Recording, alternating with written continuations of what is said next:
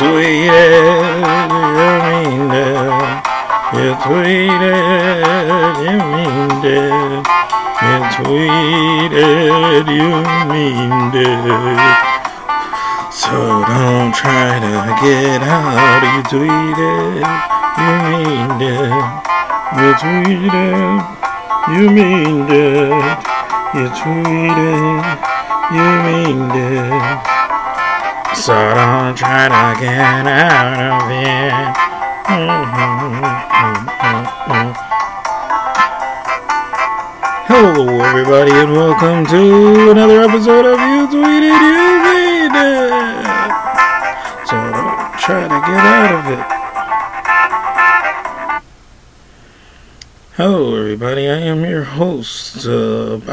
Broussard, Lord Byron, uh, also known as Black Rocker on Twitter, aka Lord Black Rocker on Instagram.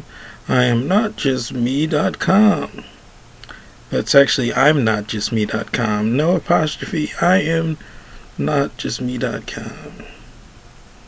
I am not I am. You know, do I have to spell it out for myself in this moment? I am N O T J U S T M E. I'm not just me.com. It's on the internet. This is on the internet. You're already close to the right place if you're looking for it. It's the website. I mean, there's a merch section. There's a link to all my musics that I've made in the past. There's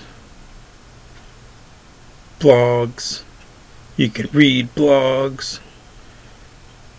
Which, I mean, like, if you're listening to this podcast, then I mean, like, you pretty much got an insight into who I am. But I mean, the blogs are like the private insight to who I am.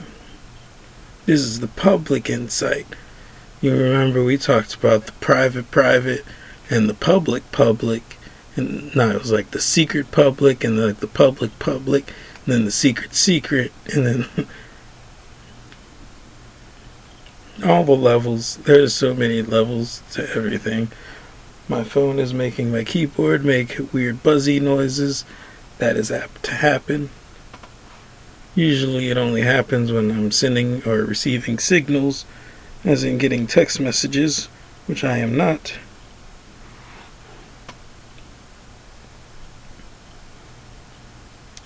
The song played in the beginning was Queens of the Stone Age Hideaway from their album Villains.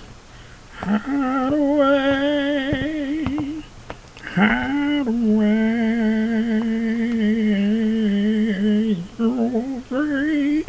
not only had a needle eyes on your brave lonely.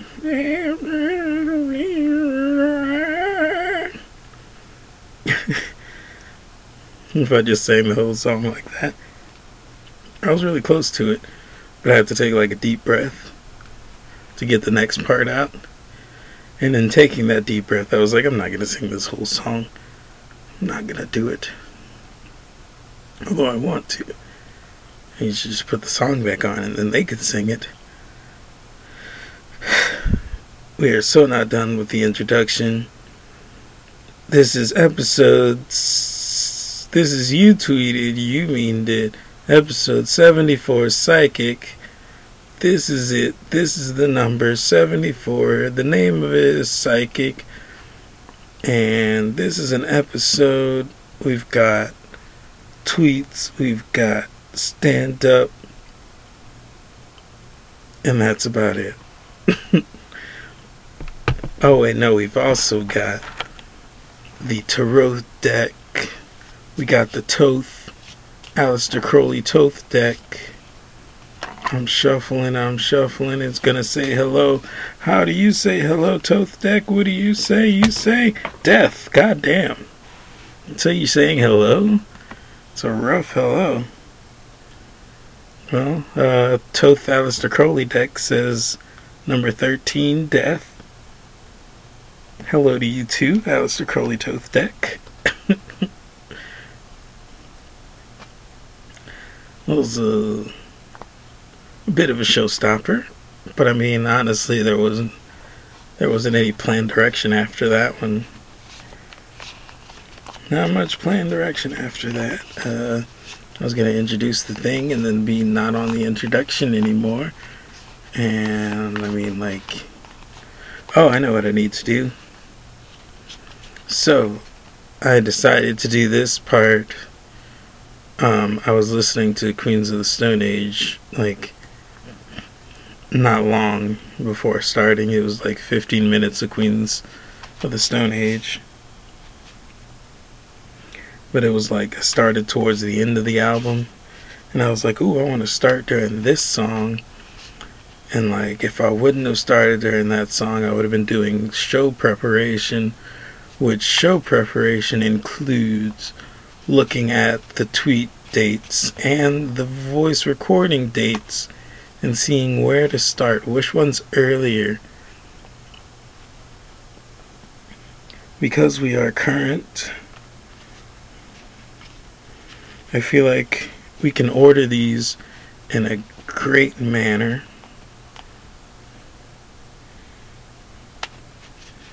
Also, to report on undocumented unrecorded stand up, since, I mean, like, this would be the, well,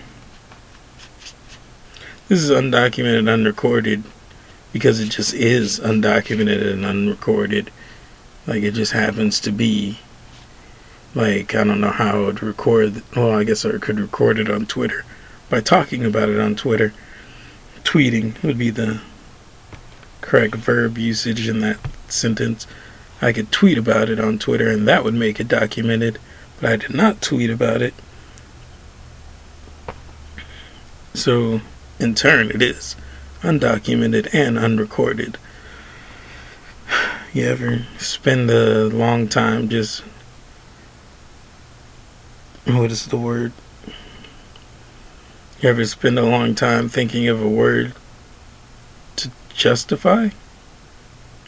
Justify might be the right word.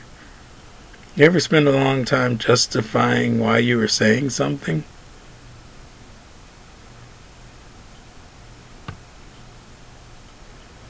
March 13th.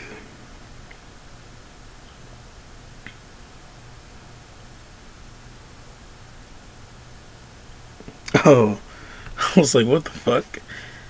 The the latest voice recording is 12:16 a.m. because it was yesterday or last night.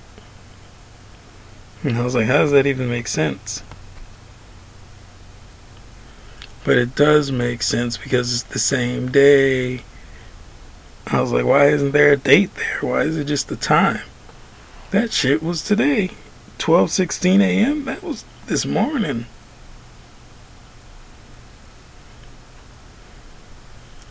that set is pretty fucking great.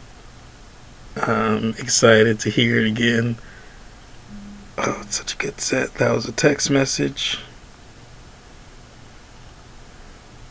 That text message is just one word and it says no.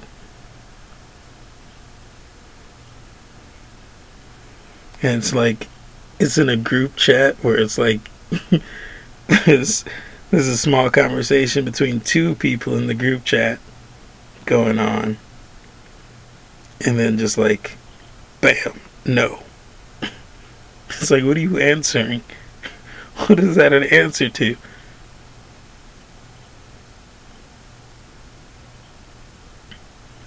Anyway, ambiguous texts. So March 13th being the first, oh, I was supposed to be talking about undocumented, unrecorded stand up before all of this. So, one of my favorite spots has been shut down. And it sucks a lot. Especially in regards to this, to what I'm doing as Tuesday nights at Mags is no longer an open mic Tuesday nights. Why that sucks for me. Well, not main reason, but reason I plan on divulging. Maybe not the only reason, maybe not the main reason, but the reason that I brought it up is because now I only have three recordings of stand up instead of four. If I go out the two nights, which is Tuesday and Sunday, to do stand up, I can get two sets in Sunday and now only one set Tuesday. And that sucks because like having four sets is like a a nice round number. I mean, three is the magic number if if uh, Schoolhouse Rock has taught us anything. But still, I like having the four sets. I like doing more comedy, you know what I'm saying? As much comedy as I can. My phone's making a weird clicking noise.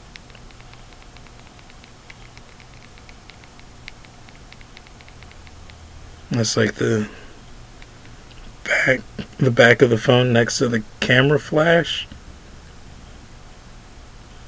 I'm hoping it's not some type of defect. Cause I'm thinking about trading this one in. I broke my other phone. That's also undocumented, unrecorded. Not stand up, but it is. I broke my phone and like I got a replacement one.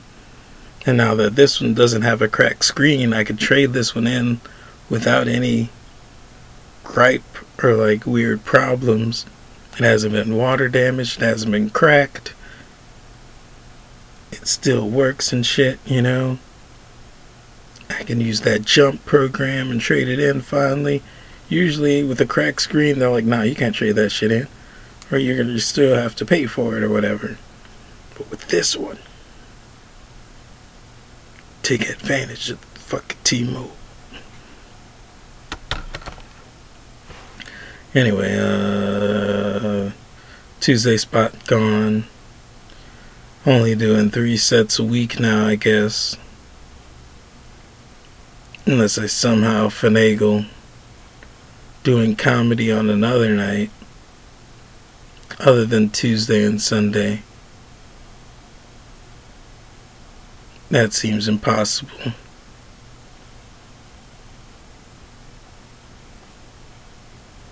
It seems impossibles. Impossibles. That's what's happening. And okay, now that we've talked about that, put me in a nice down mood, we can go to sorting out dates. That's always fun, right? You ever sort out dates?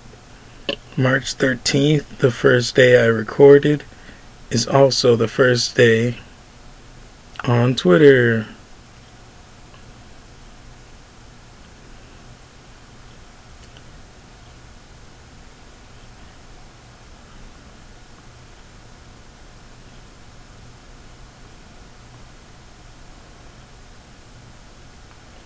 And then March 18th is the next day, which is uh, today. So in light of that situation, it seems the easiest option is to play the first recording, read all of the tweets,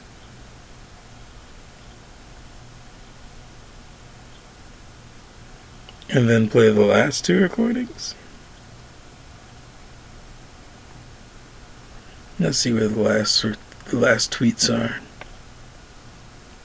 17 hours ago.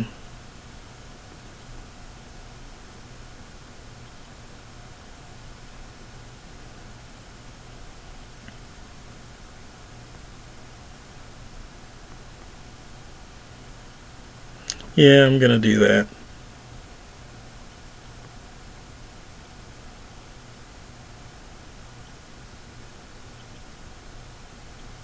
Today's the 19th, by the way. The 18th and the 19th are the last ones.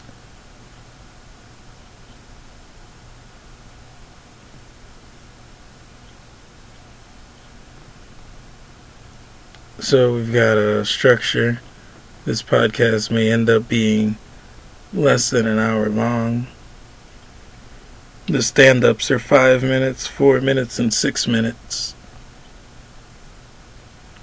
The tweets are actually kind of, we kind of got a lot of tweets, but not ex- an extreme amount of tweets. Getting that documentation done. So, once again, order of operations. We play the first stand up, which is a great set. It's uh, Bar Redux Tuesday night. The set went really well. First time recording this year.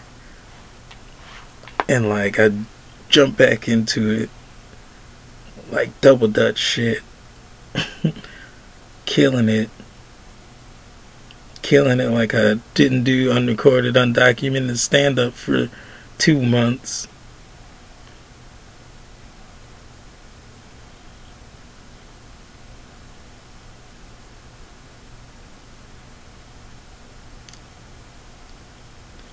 Killing it like I was a comedian for four years.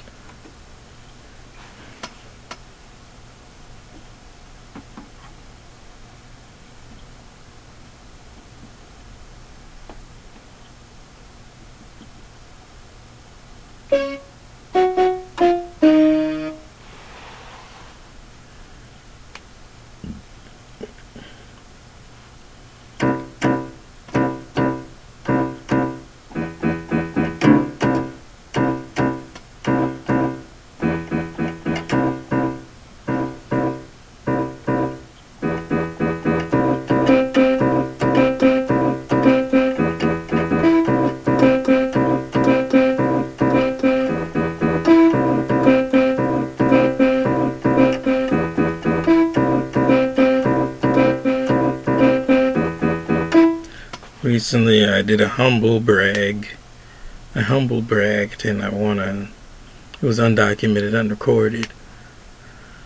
Also because like the the idea of me not recording my sets changing how I do stand up and then me recording my sets again changing again how I do stand up and then the idea that I'm always like attempting to do the newest jokes of mine and shit.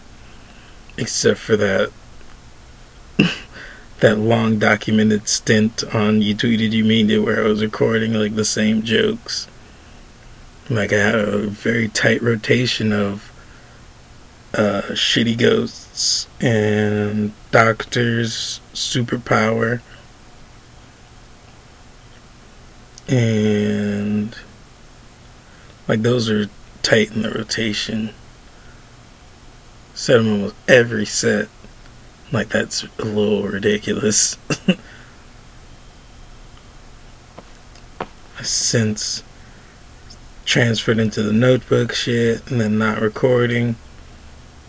Where I was I don't even remember what jokes I was doing. That's weird. Just the notebook, I guess. The notebook and random shit. Anyway, fuck fuck whatever's not documented, you know?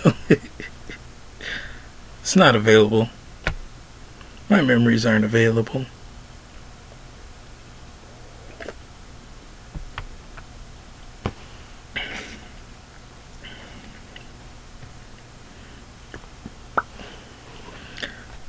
Comics. Uh, I don't really do shout outs on this show. And that's mostly because it's a weird occulty show. And I don't mean this one specifically being a weird occulty show. But overall, this podcast is very weird and occulty. Speaking of, let's let's shuffle and get a reading on get a reading on how weird and occulty this show is. What does uh, Thoth say? How weird is it? We flip abundance. Three of Cups, abundance. It's an abundance of occulty weirdness. See, the Thoth deck doesn't. Well, I can't say it doesn't lie. Um, you know, the saying is it doesn't lie, but the saying might be lying. Anyway, so I don't really do shout outs all that often because, like, who wants to get shouted out on this podcast? People don't even mention this podcast most of the time. It hasn't been going strong or whatever, or consistent, or I don't know what other descriptive words other than strong and consistent.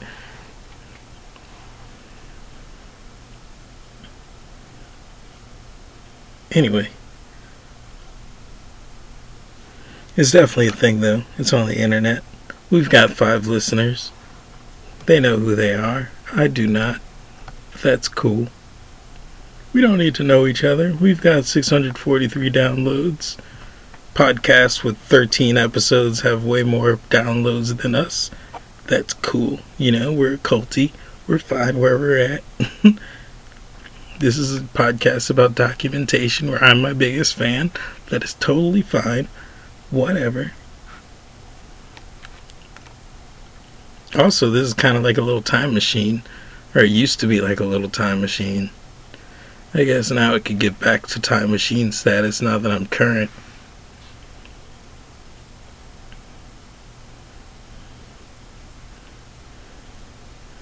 Although I do say dates a lot.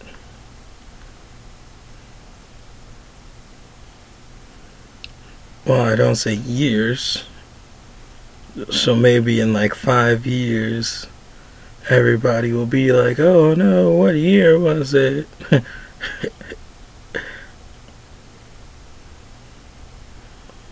anyway. Me, me, trying to figure out how I want to word this story now that I'm adding real people to it. How to best word it. And maybe that's why I don't bring our reality into it, because then it could, could possibly get offensive and shit.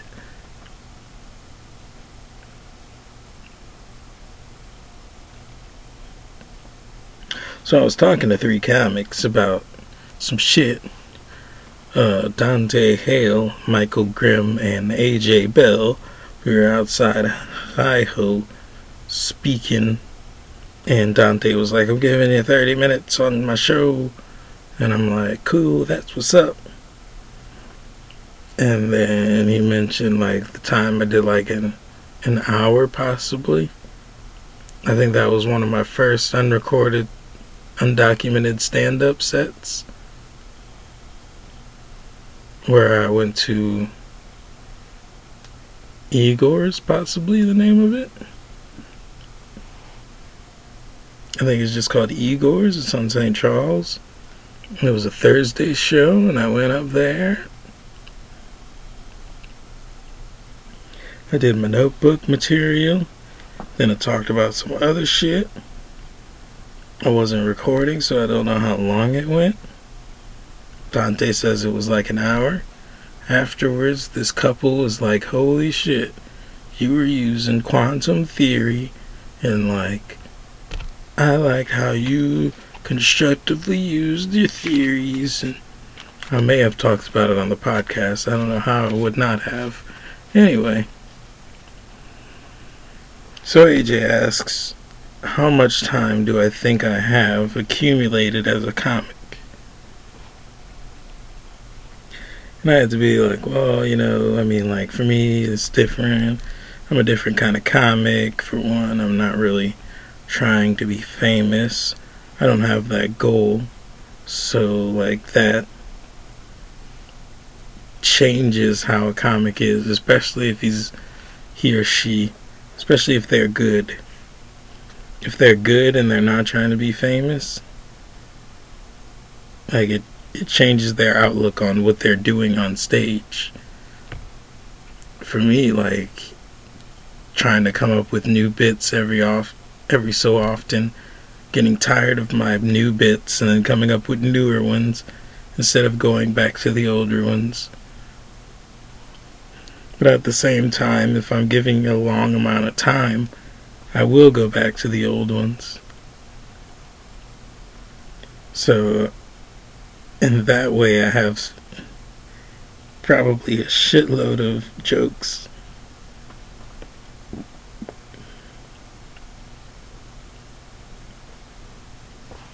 I don't even remember why I started this conversation.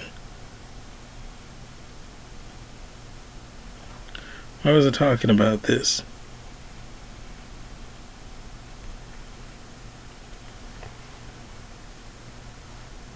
Humble brag? Oh, I remember now. Yeah. so I was saying, like, yeah, I've been doing it for four years. I probably got like an hour, 30 minutes of material. But also, that is because I had to put the caveat, which the caveat is real. Like, in New Orleans, we had the opportunity when I started, there was an open mic every night. And I went to them all. And that was very much thanks to young funny sensei Jean Ro, uh, who went to more open mics than I did and book shows and shit. Like, his free time was open mic time. And so, like, I pretty much just tagged along most days. And I was like, okay, I'll go here. Oh, you're going where tonight? Okay, count me in. I'm going too. So, for the first three years of my stand up career, I was legitimately doing like six sets a week on average sometimes eight. You know, because we have nights where there's two comedy shows in a week. I mean, on a on the same night, two shows in a night. So like upwards of eight sets a week on good weeks for like three years straight. so I've done a lot of fucking sets. Like I, when people like think I carry myself weird in public, like especially off stage, going on stage, and then coming off stage again. Like I might go and kill or whatever, but I'm still not gonna be all like, "Oh yeah, I'm a veteran comedian. Look at me. I should hang out with the cool comedian kids because I'm kick ass and I kill every time." Which I don't kill every time and that's kind of like a personal choice most of the time. Especially if I get on stage blank and blank, that's definitely a personal choice. To not go into old bits and to just flounder instead of instead of doing old bits, just flounder. That's another thing I want to say, even though I've most likely said it before. Uh, Sensei Genre taught me like being the greatest comedian and being the greatest comedian isn't about killing every time. You know, being the best isn't about a constant kill. It's about the potential of that kill.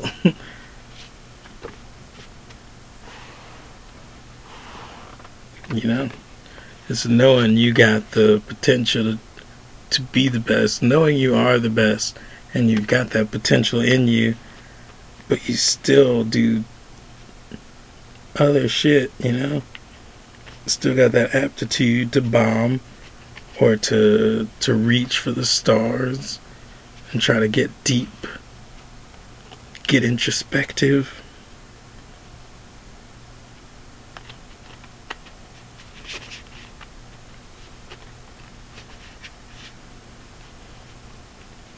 But yeah, doing comedy a shitload because I think it's really helped my bits and stuff.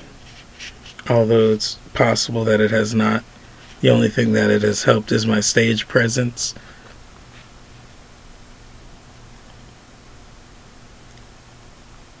Because if I think about it, I've been writing the whole time, just continuously writing new shit, and newer shit, and other shit, and shit that's reflection of my life in whatever moment. Not believing in truth and studying gods. Those were some great fucking bits that I came up with during those times that I don't do anymore. Like, I want to document some of the bit ideas some of my old bit ideas just in case like I ever try to reach back in there. So like finding myself in movies, the villain, petting a cat. That was a good one say a lot of sacrilegious things. Me and Jesus will see eye to eye. Disciples are naysayers. That was a good one. Um,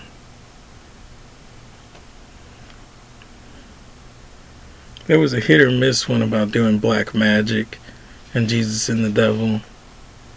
That was always hit or miss depending on the structure of how I set up that joke and, and like accomplished it. On time God, yes he is. That's why God is black. That's fucking sticking with that one.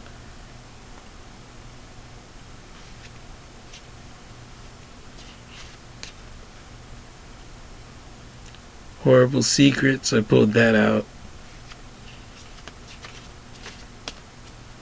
I pulled that out maybe on these recordings.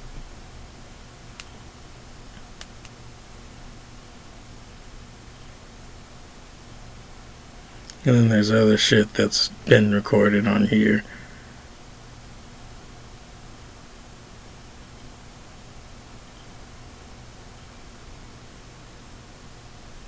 Feel like he used to talk about some real cool shit.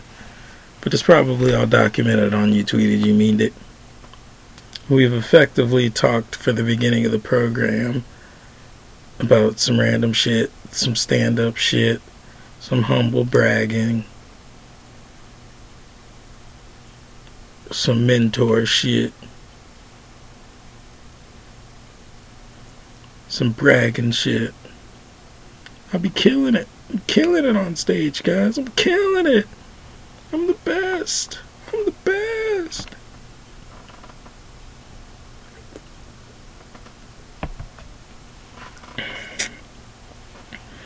Gonna shift in my seat a little. Oh, my foot's asleep.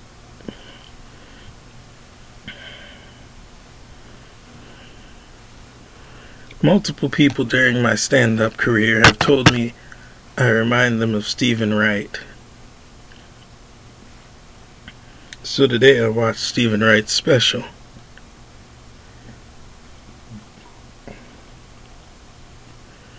And I mean, like, I guess. Like, he does have some out there shit. Where he's talking about, like.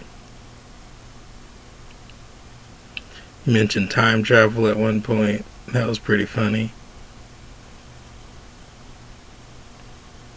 Some, like, off the wall. Play on words type shit. But it's like one liners And now, like that, I've seen his special. The next time somebody tells me they remind that I remind them of Steven Wright, it will, to me, be like, well, no, I guess, I guess the cadence is there, but like his, I guess, I don't know, I don't know if they're talking about the special or him as a person, or just the cadence Cause his cadence was there, but like it was slow and like shit and mumbly, but like it was also rapid fire one liners. Like I'm not a I'm not a one liner guy.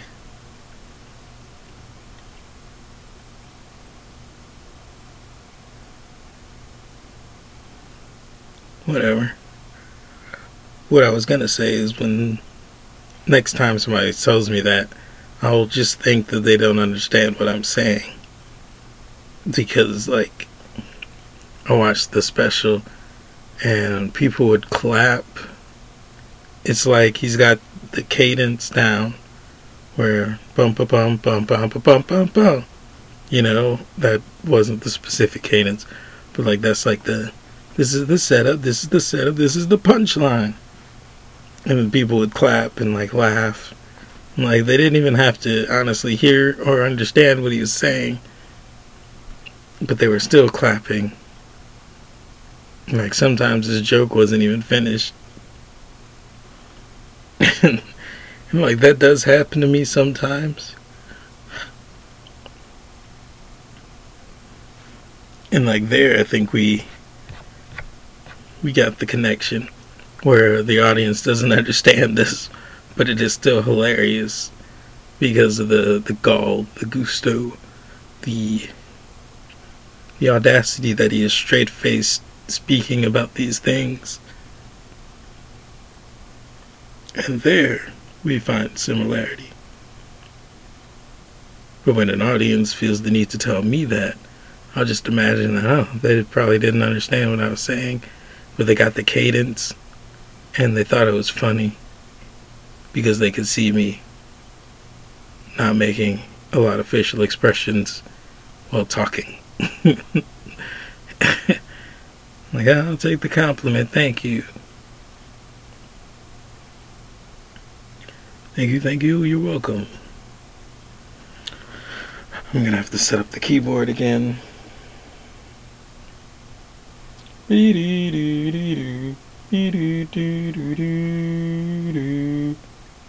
Yeah. Be do do do do be do do do do be do do.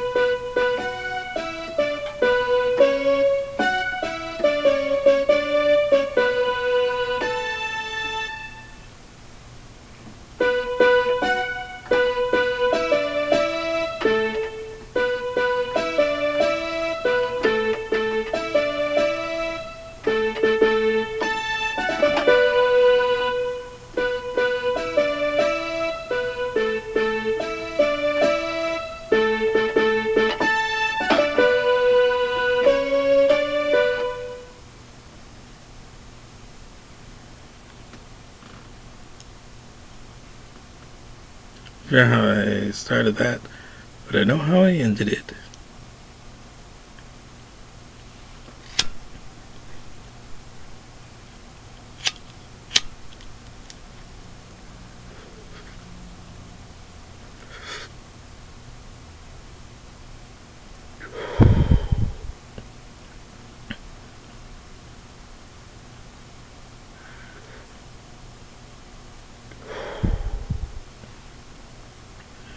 Order of operations. First comedy set, we'll speak on it. Then tweets, we'll speak on them. And then the last two comedy sets, we'll speak on them. Then, spiritual warfare to real card battle. Strap in, young lads. This podcast is longer than an hour.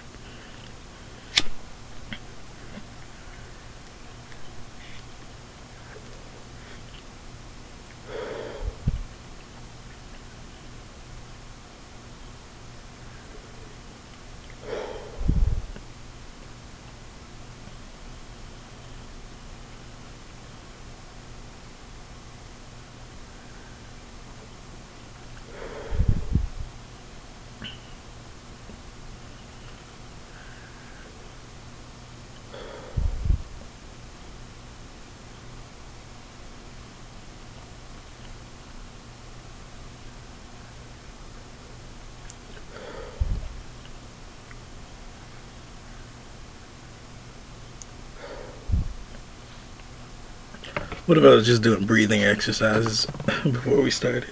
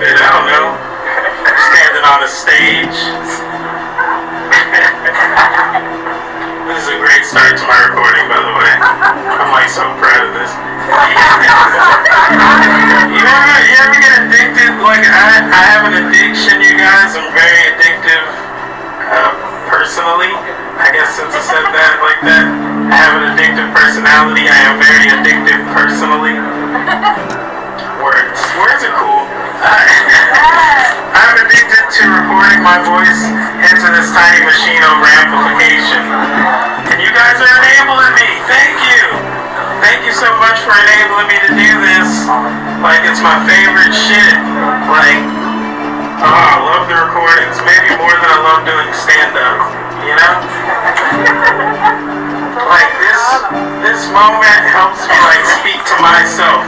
I listen to the recordings and I record when I listen to that recording, you know? And then I listen to that. And that's the part I love.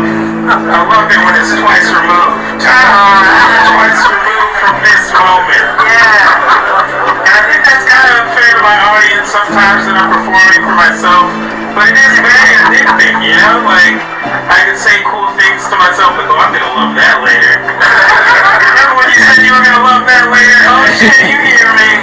You know, I can say that type of shit. Like, you guys, this present moment of connecting your past and your future at the same time. you guys ever time travel? Shit is addicting, man. You guys, I'm in the, the process of writing a novel. Uh, this is the first time I've ever called it a novel. It feels extremely pretentious, which fits that entire novel, you guys. And like my main character is smarter than me, so I'm kind of like mad at him, you know. this guy, I made you. Stop being that smart, you know. you guys ever write a character that's funny? No. you might buy him for something. you guys, I took, I took drugs. I took ayahuasca drugs, the DMT shit, and like, I wasn't sure if it worked right. You ever be like pretentious with drugs? like, that's supposed to be the drug that, like, you release when you die and shit. You know, it's supposed to be, like, the master psychedelic drug. And I took it and I was like, is this all it is? Is this all it does? You know, I want more. you know, I used to have this bit about how we're making shit ghosts. But honestly, I think we're just making immortal people. Uh, like, you know, people who will die and be like, is this all death is? Fuck it, I'm coming back as a zombie. I got monster mash on these bitches, you know what I'm saying? Fuck that. I used to think we were making shit go, so I'm not gonna go into that bit. That was, that was a transition into that. I took drugs, ayahuasca shit, and like, it made me realize some shit about myself, you know? Like, my sexuality. You ever realize your sexuality on psychedelic drugs? Like, my sexuality is very questionable, you know? I like to refer to it as a quantum computer qubit, you know? Like, it's often in parallel universes. I love quantum computers. that bit's for me. That bit is recorded. You guys heard it. By you guys, I mean me. I noticed that I never like I never see myself in romantic relationships with men, like ever. Like if you ever, I don't know if anybody like is gay, like has gay dreams also. like I'm bi and I never have gay dreams. And I'm like, what the? What's up with that? You know. Was I born this way to not have gay dreams? Are my dreams sexist? Is my spirit guided sexist? I did have this one ayahuasca trip where, like, I had like long, beautiful hair, and like myself was calling me pretty, and I was like, oh my god, you know? Like, I felt so beautiful in that moment. It was like my feminine side got a makeover that day, and then everybody was there, and there was a, a news crew, and they were like, oh, you're so beautiful. I was like, oh shit. yes. that guy's Byron Brees.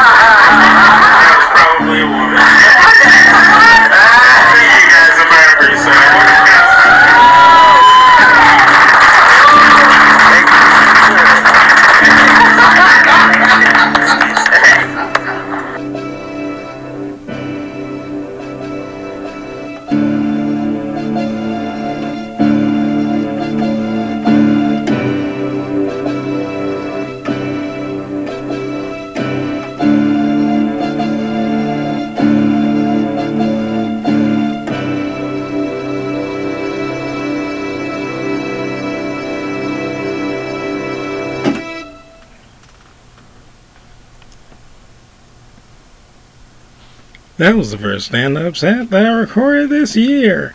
And look at this, I'm about to delete it. Delete. Delete forever. Delete. Now it's gone. So that was cool. I mean, like, the set was like. It was more amazing to do in the moment than it was funny for me here. In this moment.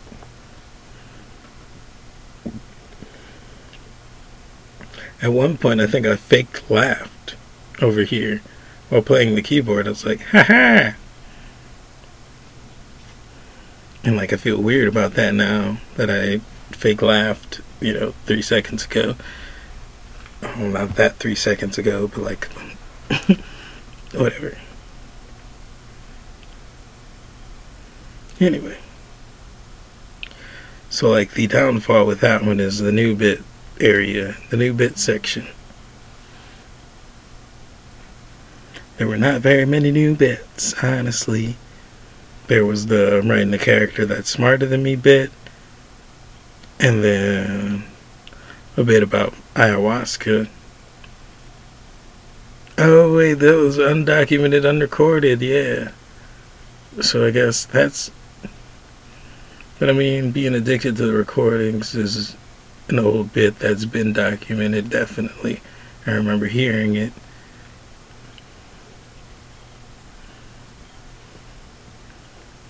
Whatever, that set did not have very many new bits. Not very many. But I did talk about ayahuasca. Which was a journey I took. And we'll talk about it during and after the tweets. After these tweet messages. That would have been the perfect time to clap, but like I legitimately wasn't ready. Like I'm not even looking at the tweets right now. I'm looking at the program that's recording this. I'm looking at the little blue lines. It's because we were still talking about the set.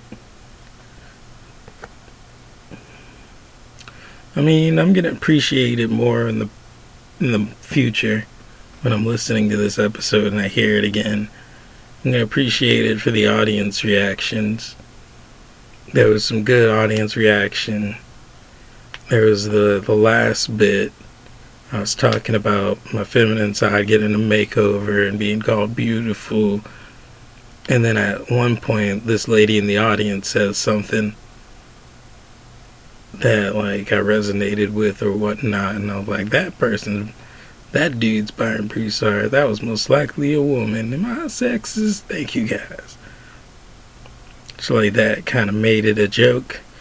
So the person, that crowd reaction made my bit a bit. Uh, made my rambles a bit more like, more like right. Because I didn't have like a punchline.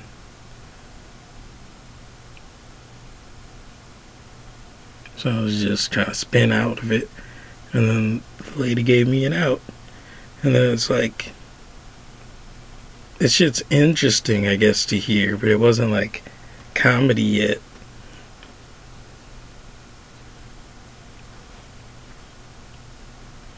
But the last set, the last set is some shit.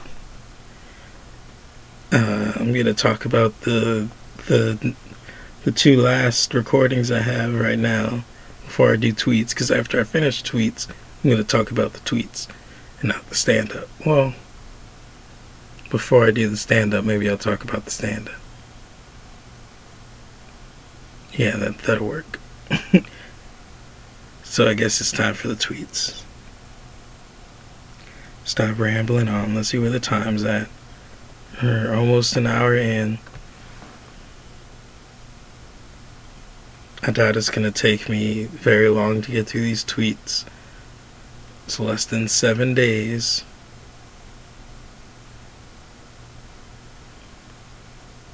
I think. I don't really know. Doesn't really matter. We're still in the teens. That was 13th is the date we're starting on.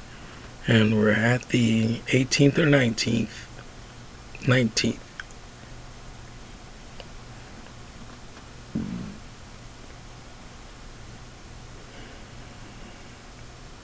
So anyway, I guess uh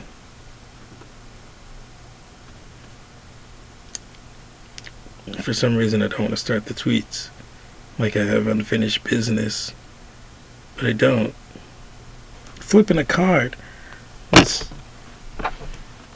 let's see what is what does the Thoth deck, Aleister Crowley Thoth deck, have to say about unfinished business? And if I have any. That's a complicated question. Let's see if it'll answer. And what type of answer we'll get. What do you have to say about my unfinished business? And if I have any, we're flipping, we get Inward Prudence, Eight of Discs. Uh, prudence is a tree thing with eight flowers growing up out of the ground. They're very symmetrical and they got a circle with a dot on it at the top. It's a green circle with a dot, but I mean, it's pretty much still a black dot or a black hole with the event horizon, and it was inwards.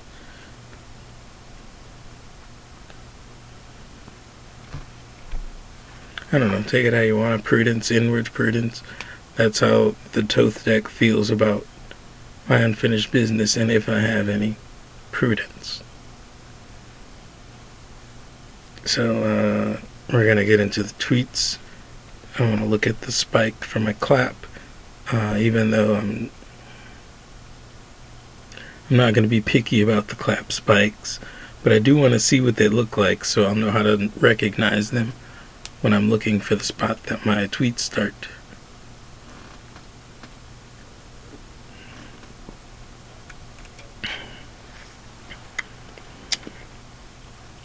Are you ready for some tweeties?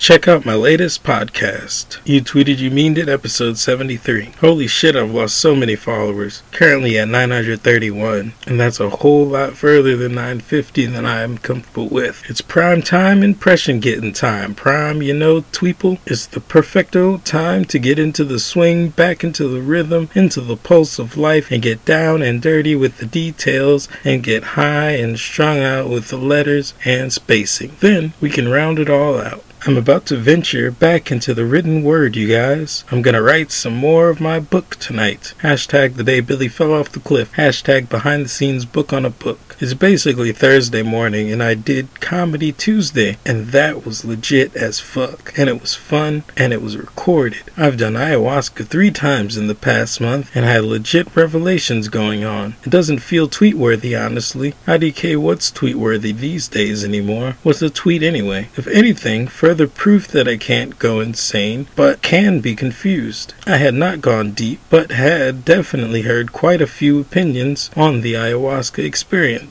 And my trip was not the same. And I was like, what the fuck? Did I do it wrong? And so I tried again and again and hashtag yo. I did not do it wrong. I had researched such a level of gnosis and balance that I no longer could get the same experience that people without my level of understanding get from the ayahuasca. Well, I want to brag, but it was really disappointing. My last or latest trip under the ayahuasca tree was pretty interesting. I went with a strong intention on going to another world, seeing God, talking to aliens. In my mind, I already knew why I hadn't seen them on the past two trips, but I was hoping to be overwhelmed by force. My mind showed me a side of myself who made bad decisions. Well, not even showed me, but mentioned me. Like, you know the side of you that wants to watch porn all the time? The part of you is turned on by voyeurism? Here it can be isolated and observed. Trap card set. I observed the part of myself and took me no time to think, okay, kill him. And I was talking about me, laughing my ass off. Right after wanting to kill a part of my own damn self, I realized I failed the test to see if I had matured and wouldn't pull out a sword and become the usurper again. Ayahuasca was showing me that the raw consume first, think later mentality I grew is still alive and well. I then agreed that maybe it was a good idea not to animate any gods or aliens for me. In this first trip, there were people present, but I didn't know I was really on the trip. Now, the first trip, looking back, was a great trip. I figured what would happen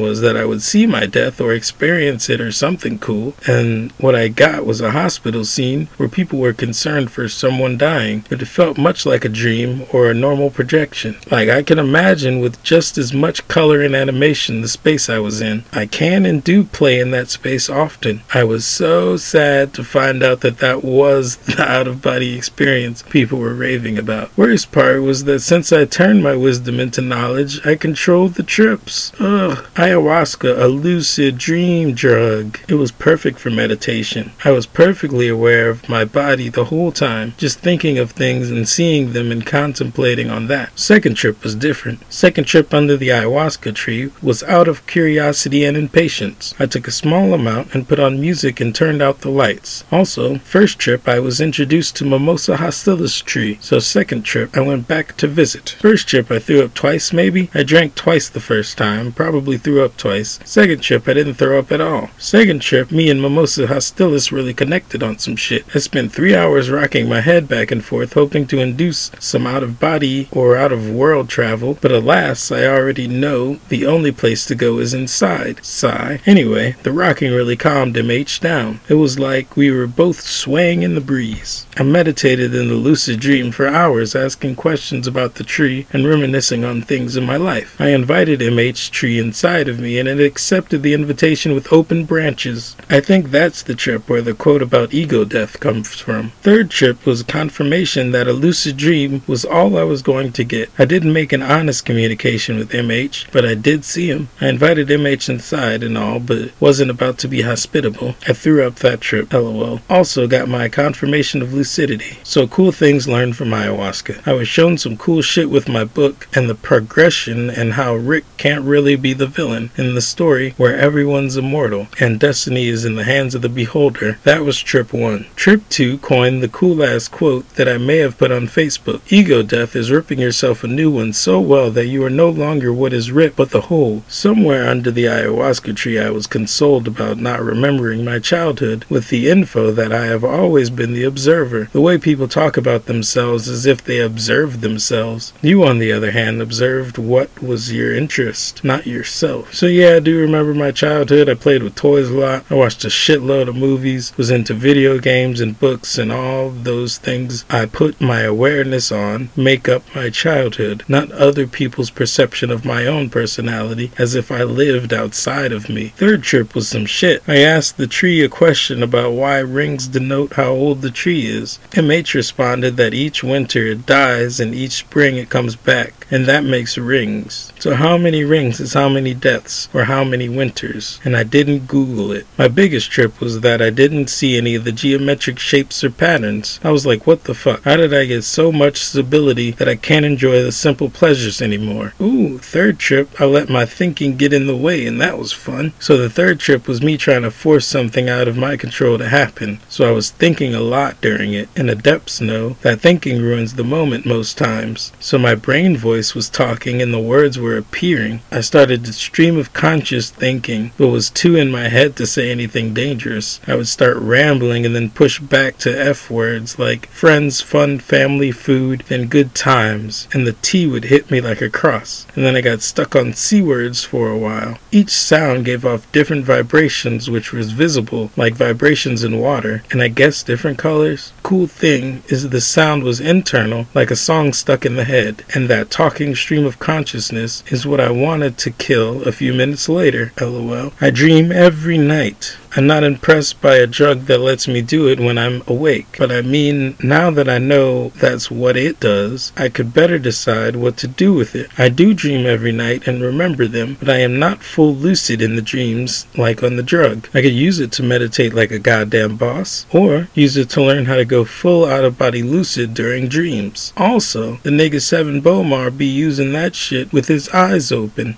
I did get a glimpse around with it and saw wavy lights around things. That's something. Prime time impression time. Prime lets me down tonight Twitter. My YouTube video likes have been getting better impressions than these tweets. Where the hood at? 132 words today and that's rounding up. Also, today counts for Wednesday night and not Thursday morning. Although it is most definitely Thursday morning. Word count is 132 and that's better than nothing. Don't forget to check out the latest episode of YouTube tweeted you meaned it. This episode I finished documenting backlog tweets. That means next episode will be what I want it to be, and it will be this and that. You tweeted you meaned it episode 73. Hello Twitter, we've grown a follower since the last time I was here. I'm listening to at Kendrick Lamar, but before that I was listening to Stephen King It on audiobook. I bought it on Audible a few years ago and I don't know if I actually finished it or not. It's weird. I don't want to type about it, but I also don't want to type about what I'm listening to before going to type the book. What I do want to do is sing along to section 80 like I used to back in college, not knowing half the words but knowing. It feels like there's a mosquito in my room and it's dark in here. Not that I'd be able to find a sneaky mosquito in the light either. Sometimes I wonder if my typing is loud enough to be disturbing. IDK, I enjoy the sound of typing, especially typewriters. They have the coolest noises. Speaking of cool noises, I have to press soft rubber when I press the letter C because the button broke and it's weird, I guess. For the longest, I would just lay the broken key button over the soft rubber of the C, but it would always bounce out and get in the way of VFDX keys. I still have the broken C button cover thing, and that's useless information for your ass. Give me those impressions, damn it. Motherfucker, I just saw the mosquito pass my arm. I knew I was getting eaten, but I wasn't sure. But I knew it, and now I know I want to hide. Smart Man would create false flags, aka other sources of light, on the opposite side of the room. Even a smaller light under this one would help draw out the sneaky mosquito. Next time I see him, I'm swinging. How am I supposed to type this book? It bit my wrist. My wrist itches. I typed a sentence. It begins. Also, I'm going big. So my dear. I'm going big. Suck my dick, I'm going big. Suck my dick, I'm growing big. Too many niggas and not enough hoes. And some of you niggas is acting like hoes. Too many niggas and not enough hoes. Nigga, right now it's now or never. I looked at my Twitter statistics and there was one month I tweeted 400 times and gained 17,000 impressions. And I'm proud of that month. Let's do it again. I don't need substance to reach that goal, do I? Volume should suffice. I should totally type way more than that one sentence, but if I don't, I'm okay. It's better than nothing. No pressure. I kinda wanna shave off my facial hair, if only to stop pulling it out. High power. Visions of Martin Luther staring at me. Still typing. Section 80 ended and now I'm listening to Overly Dedicated. Still on that Kendrick. Word count for today is 373. I put out a nice number of words, typed a few paragraphs. The story is progressing. Hashtag the day Billy fell off the cliff. Hashtag behind the scenes book on a book. I got the music going and the beer next to me, but writing is not the next step. It is the next logical step. The step wanted to travel. That's not right. It's the step that should be traveled. I want to really go on Netflix or Couch Tuner and watch something. I even read the latest two paragraphs and have an idea of what's happening next. I missed a day yesterday. Zero word count. Missing today would be bad, unworthy, uncouth, most deaf. I want to watch The Ritual. I want to watch the new episode of The Alienist. I want to watch the latest two episodes of Channel Zero Butcher's Block. What I need to figure out is how the conversation ends. I need to end the connection, but with Billy learning something from the flaming woman who remains unnamed at the moment. The work breathes, and its breath makes me nervous. She sat down and is waiting. Maybe she wants in on the game. Maybe she wants to compete. If she competes, what's the harm in that? The story is Billy's awareness. I wouldn't have to worry about what she does until they meet again, if they do ever meet again. What's the benefit of making her equal as fuck? Oh shit. Yes, yes, the train is leaving for the destination that I'm longing for, motherfucker. Her equal is different in all the right ways. And this we get to learn from in the best way. But where does that revelation lead us? More or less in control of what is turning out to be more and more like how I'm learning shit really does work. A collective projection. All this self, but we are all individually in charge of our projections. I'm not just me, I'm you. I'm in charge, and so in turn are you. Oh shit, nigga. If I imagine the flaming people as white, which I kinda do, and the intuitions as black, if everyone or a lot of flaming people have their intuitions walking around, it'll be black and white people. This was dumb. Black and white people? Shut the fuck up, idiot. Back to important shit. What does one intuition say to the other intuition? Do we not inhabit the same space? I'm at 158 word count for today. I could go back and write more, but I doubt it will go up more than 200. What I did do, along with the two or three paragraphs I typed, is go back in the story and read some and add chapter separations. Chapter 12 was like 38 pages long before I went back and separated some events into chapters. Now I'm on chapter 15, and it's close to the end of chapter 15. Also, those 158 words were only two paragraphs, honestly. LOL. I got a comment on chapter 12 though. That shit go hard as fuck. I shouldn't talk about it in numbers, but in reference. The action chapter of the war is fucking legitimate as fuck, yo. I'm gonna have to type more of that shit in there later. It was entertaining as fuck. Billy's already learned some tricks on how to blend into the fight without exerting concentration or energy, but when he's walking around with me, it's fight or flight, and there's nowhere to flight to. Ah, it'll be fun, fun, fun. I think I'm gonna go to sleep. Last night's dream was fun, and I'm hoping for the nights to be quite entertaining also. I'm excited. Tonight was for stand up. I am on the keyboard with music playing and a water by my side. I could fit in a few sentences. I really just wanted to tweet about how well the stand up went. It went so well, so well, and you'll hear it, and I'll love it, and all that. I'm listening to Heaven Upside Down, and I have a hard time liking the album, but I think I do like it. It took me more than three listens to get into Pale Emperor. I think this album will take a few more listens. It's repetitive, it's harsh, it's dirty. I'ma like it. We know where you fucking live. Hashtag Heaven Upside Down. 19 words before I fell asleep. Marilyn Manson still playing. I'm glad it wasn't too loud. Your head's like a haunted house, a tutti frutti record. Oh my evil smile. Must apologize. No, no, no.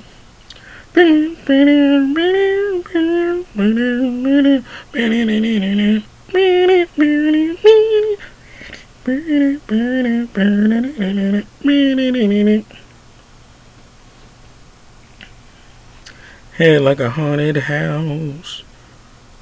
Um, singing Queens of the Stone Age.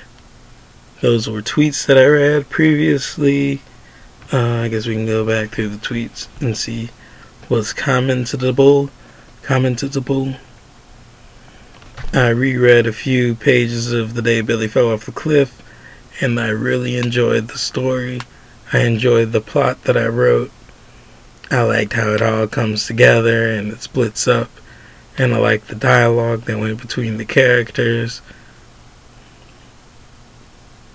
And right now, I'm stuck on a part of the book where there's a a third party, let's say, because that's a general term and it doesn't apply specifically to the number of parties to where it's just like a stranger party mean a third party just means a stranger party not the literal number 3 party. Anyway so there's a stranger involved in the story and like that's throwing me off because like I mean like when they're in their own isolated incident. The three of the characters are in their own isolated incident. Then they'll fuck around with each other and like they'll talk shit you know and like bounce ideas off of each other. But when you add the other person then it's like you let one person lead you let one person lead the attack. You come in if they need backup. And it's like a a cordial politeness going on with the third party interaction so I'd like to get back to the the personality of the characters by ending the conversation with a third party but before I do that, I gotta contribute to the story. Or what if I don't? What if that was just like a nah, I'm gonna contribute to the story? what if that was just a, a a chapter of fruitless endeavor?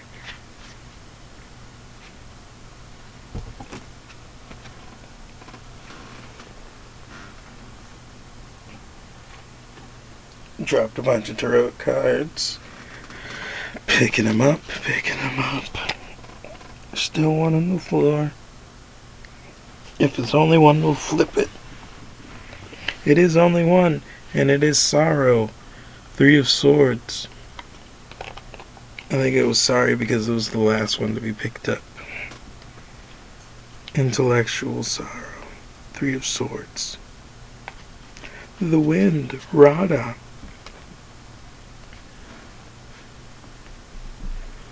Um, what else was there? There was the ayahuasca shit. Uh, I pretty much thoroughly went through it on the tweets.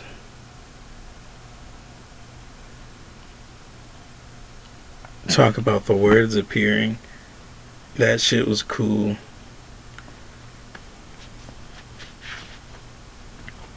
And like, I'm not gonna say it's uncommon for me to to have shit playing in my head.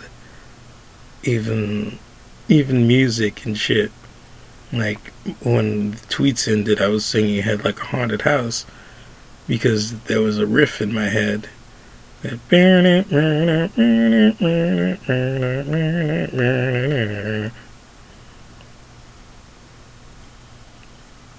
And like it's hard to talk about your inner voice I don't know if some people don't have inner voices, I don't think.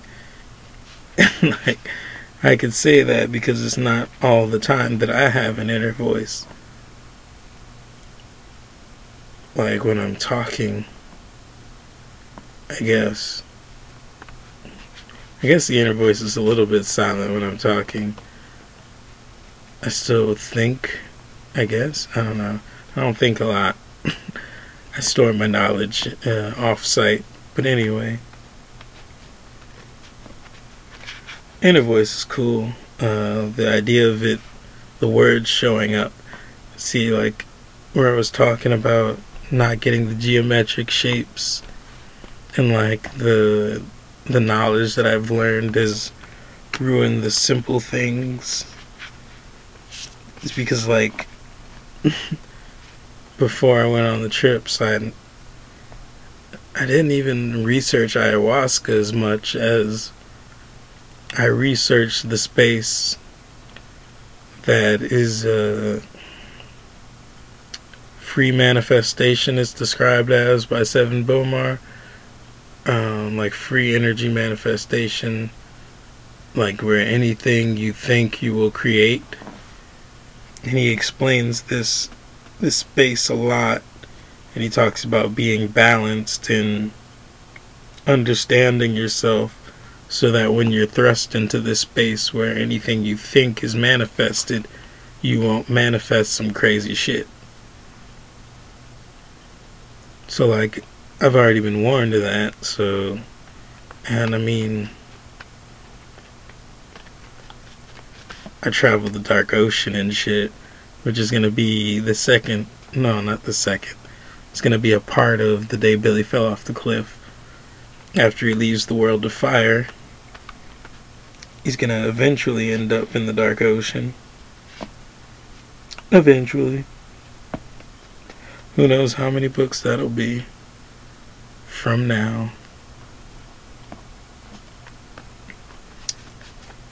But yeah, so the lucid dream state was not what I was expecting when consuming the tea. And to be honest, the colors were kind of weak. Like it. And I think that's mostly because I was aware that I was aware. I was aware that I was awake. I mean, the first trip, I'm really talking about the third trip where I was like trying to force some shit. So, like, my my thinking voice, my inner voice was on on talk mode. It was on like you know, try to figure out how to do some shit. So I was like thinking, thinking this, thinking that. And even that phrase, thinking this, thinking that, that started to like vibrate. And I was like, holy shit, I could see my inner voice like vibrations. this was like chicken to Chinese, the Chinese chicken, chicken to Chinese. I did that shit for like five a good five minutes. And I was like high speed words. And Chicken to China, the Chinese chicken, was like one of the, the main ones because I was like, that's something I know. And that's something that seems very um, innocent. Innocent's a good word. It seems innocent. It seems like it doesn't mean anything. And like that was a cool phrase to repeat. And then I started venturing into real words. And I realized the F words were like even safer. So it's like friends, family, fun. And like that was that was cool words to see. But then I said time and I was like, oh, that's weird. so when I crossed over into Weird Land, started getting these like these thoughts like different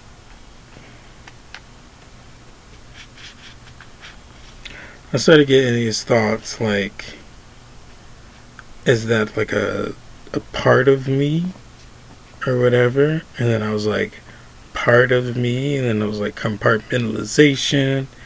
Then like there was this there's also this part of me that does this. And there's uh, the give voice to the part of me that wants to see this in this in this situation you know where's where i'm i'm not giving voice to the part of me that wants this and then like i was like oh wait a minute, I can isolate parts of myself, should attack. You know? Attack and change. Attack, consume, and change. then I was like, wait a minute. That's like the the thing that I'm trying trying not to do is attack, consume, and change. trying to observe and none of those words are observe that I've like consume, attack, change. They're all like hard, hard words. You know?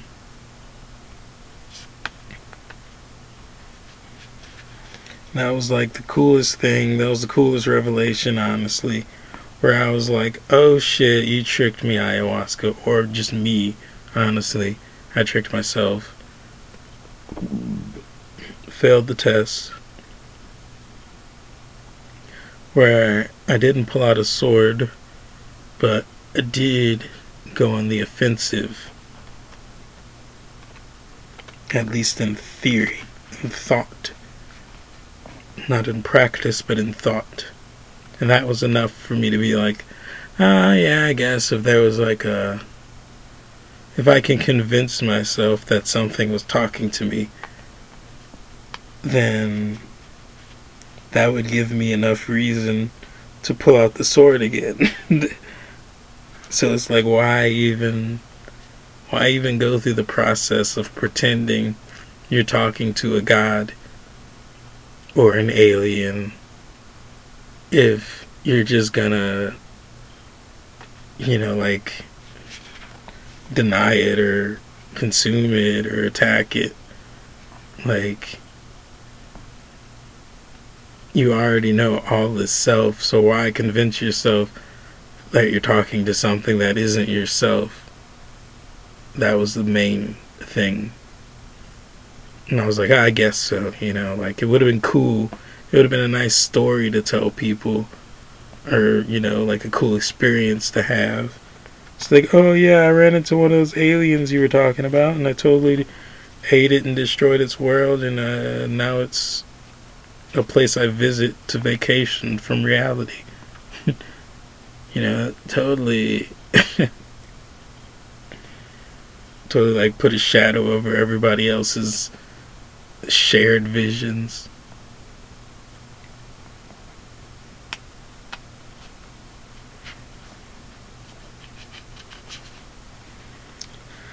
So, yeah, I mean, like. But the first trip, where I didn't know I was tripping or not, because I'm used to that space already. Like, just the meditation. And then again, maybe I'm used to that space because I meditated while on LSD before. Also, probably while on shrooms, maybe. But LSD was like that seemed to give me more colorful visuals than the than the T did, the DMT, which is weird. But like it wasn't I don't know, it was kind of almost the same thing, but like DMT felt more dreamy. Ayahuasca felt more like wait, ayahuasca and DMT the same thing. LSD felt more like the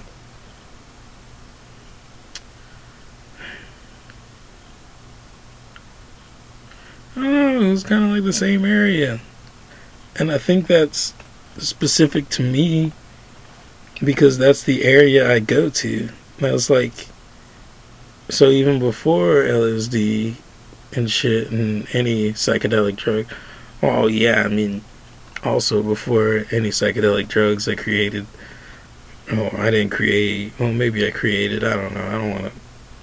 I don't want to claim creatorship I was in the land of fire before any psychedelic drugs, and I was in the dark ocean before psychedelic drugs, and in the the inner amenti, the walls that I cleaned with fire, which I don't I don't visit that place very often anymore. But like those spaces are in the same space that meditating on psychedelics takes me. So I am accustomed to these areas already so it was like I took it the first time and I was in that area, but I was kind of like watching TV and like I was in total observe mode even though I was in a familiar area. I was like observing because I was like, oh, maybe the tree will take the wheel on what it what's manifesting. And I think I met the tree the first trip because I was thinking about it and I was like, why don't you take the wheel tree? like showed itself growing and shit. I was like, you want to see my wheel? Here we go. This is how a tree grows. I was like, oh, I guess so. I guess. You ever watch a tree grow? I mean, like, I guess that's a fulfilling trip. I mean,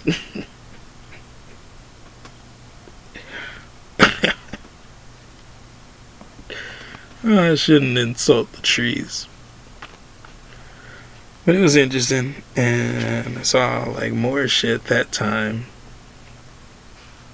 because I wasn't pushing anything. I was just living it, and I asked a few questions just because I was in the familiar space of manifesting my thoughts into vision. So I was like, eh, you know, what about let's ask about the fire world and the day Billy fell off the cliff. And I was on the specific part, I think, where the two, the third party was just connecting to Billy. And they were sharing darknesses of self reflection, which legitimately is how you describe the space that I was saying I was familiar with. It's legitimately the darkness of self reflection. That's that's what I that's what I was explaining in my book, The Day Billy Fell Off the Cliff, when he goes into the darkness of self reflection. It's that space where and like he knows how to use it in the book. And a lot of people use it dif- differently. And Rick explains that part. Rick is part of the normal party, he's not the third party although he's like an offshoot of the normal party. Rick is the pathfinder, the one who tells you if anything's been done or not before. Anyway, the darkness is self reflection in there, I was like, yeah, I mean, like, what's gonna happen? Or are they gonna start trading souls? You know, is Rick gonna be like a slave trader because he's he's the pathfinder and he's ambitious and he's unapologetic and manipulative. So like he would totally be a slaver if he could, if he figured out it was lucrative and gonna end or gonna lead to more things. But then I was like, wait a minute, they're immortal. Rick's immortal at this point. Billy's immortal. So, worst case scenario, the only thing that happens is Billy finds Rick and once again tells him, Only I can judge me. And once I realize that, that only I could judge me thing, then, like, who is Billy to call Rick a villain? You know? Only Rick can judge his intuition. Billy's only in charge of his intuition. You know, the only problem arises if Rick overcomes Billy, then that's Billy's problem. That's not Rick's problem. Rick overcame something. He's good, you know? it's Billy's problem for being oppressed if he gets oppressed. And if he's not oppressed, then he's good. So, like, that was explained in the darkness of self reflection by my intuition, also known as me. but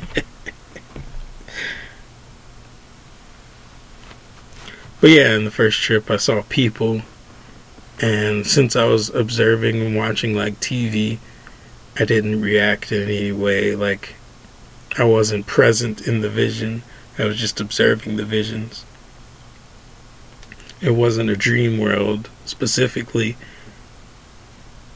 It was like observing my dream, but it was almost like observing someone else's dream because it didn't seem to have anything to do with me at first.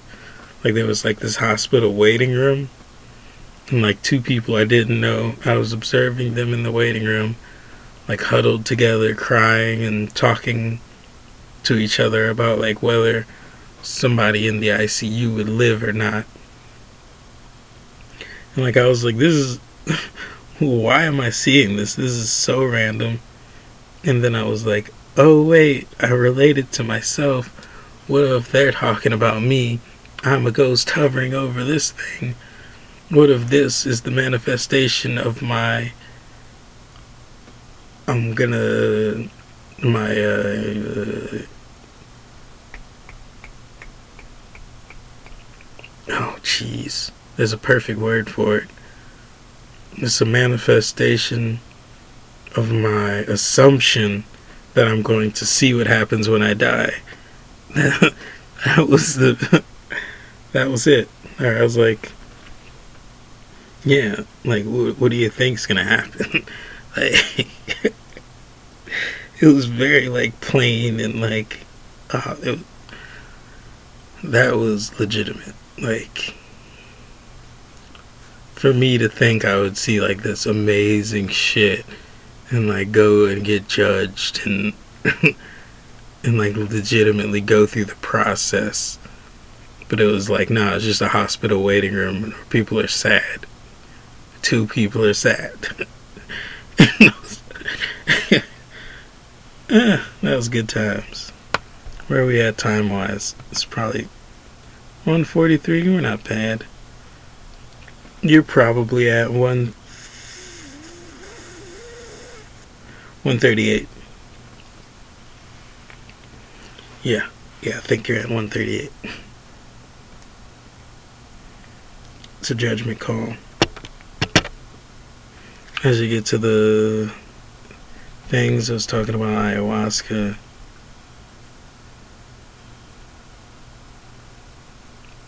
Type in the book. Figuring out how the conversation ends. My first trip. I was actually on my first trip still. I talked about the third trip. Where, well, I guess since I talked about the first one, I observed and shit that trip.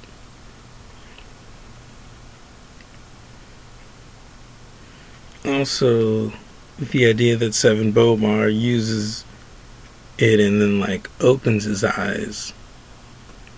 Because if you close your eyes, you go into the darkness of self reflection where you manifest whatever you think about. But if you open your eyes, supposedly your third eye is open and like you could see things in a different light.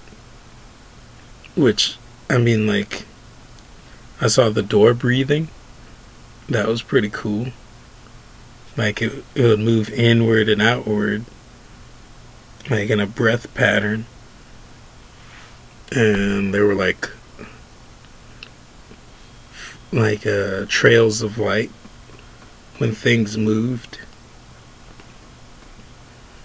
That was pretty cool. So the idea of using it with your eyes open and just like going and looking at things and studying things. It would be more beneficial to do it in nature, of course. You look at living things and shit with your third eye open.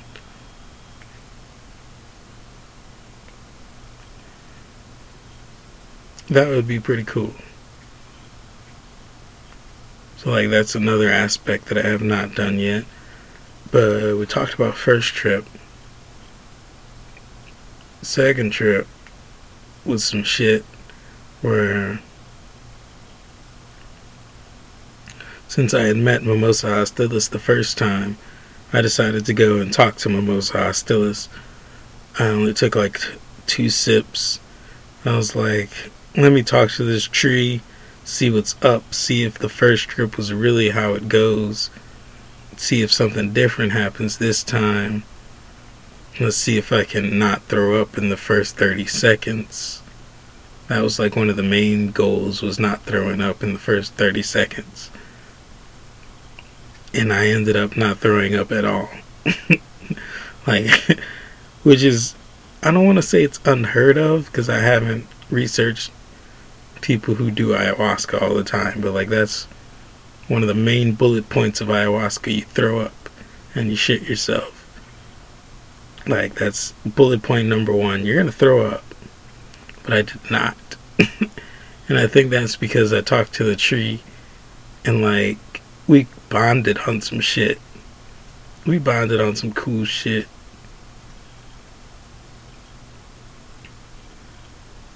and listen to music that trip.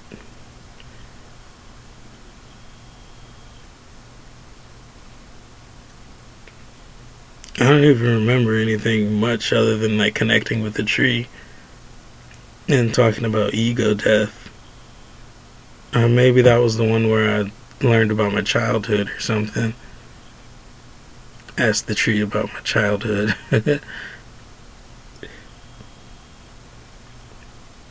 Third trip I talked about with the manifestation of the words.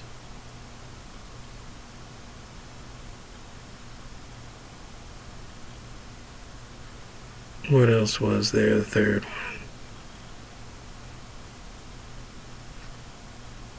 No, that was about it.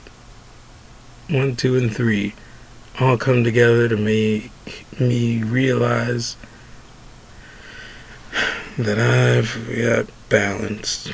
Whoopsie doo for balance.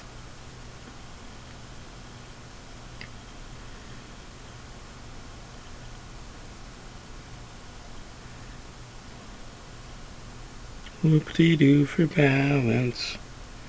Whoop-de-doo for balance.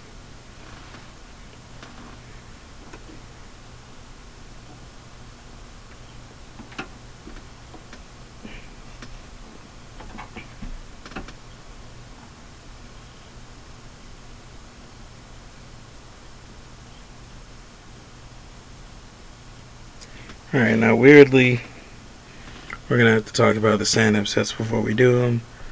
Do them, I mean, press play on them. First set is at Hi Ho Lounge. Hi Ho, Hi Ho, Hi Ho, Sunday at Hi Ho. Where, uh, which was yesterday actually. so, like, my set at Hi Ho I wanted to do new jokes. I was like, I got to do new material, only new material. And I didn't really prepare anything. I was like nervous and voice recorder shy. But weirdly, the crowd compliments me a lot in this one. And then, like, two people after the set were like, that was a good set. So, like, I'm confused as to if I will think this one is funny or not. But, like, it felt like a bomb. Felt like a bomb. Let's see what it is. Here we go. Voice recording number two, March 18th.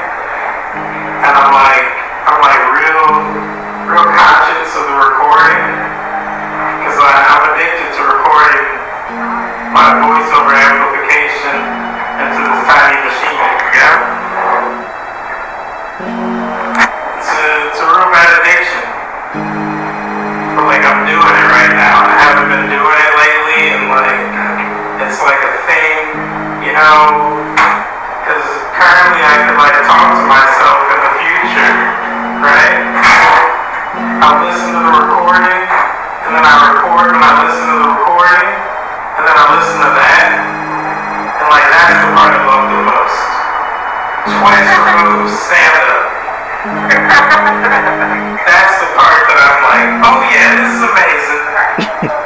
you know? and it makes me take the, meaning out of this part, where I'm legitimately doing stand up. I like the twice removed more than doing stand up. That's not cool you guys. That's unfair.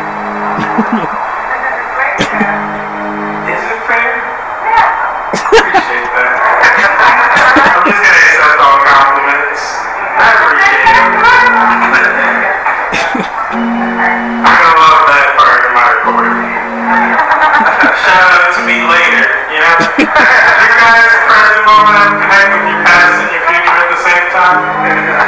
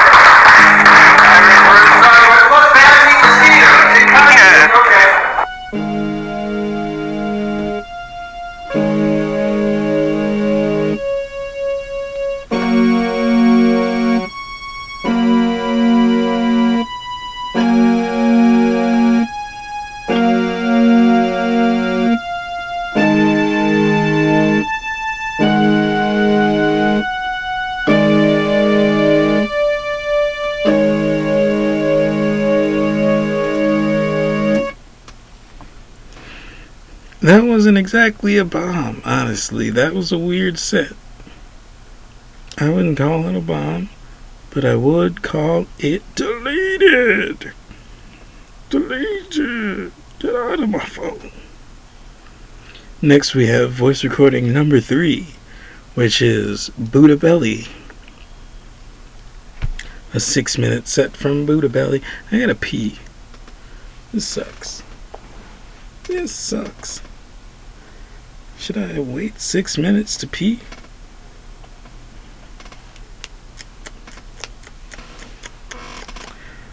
No, I should not wait six minutes to pee. Ooh, I know what I'll do. I want. Excuse me. that was a funny belch. I wanted to do some cool shit with the uh this shit.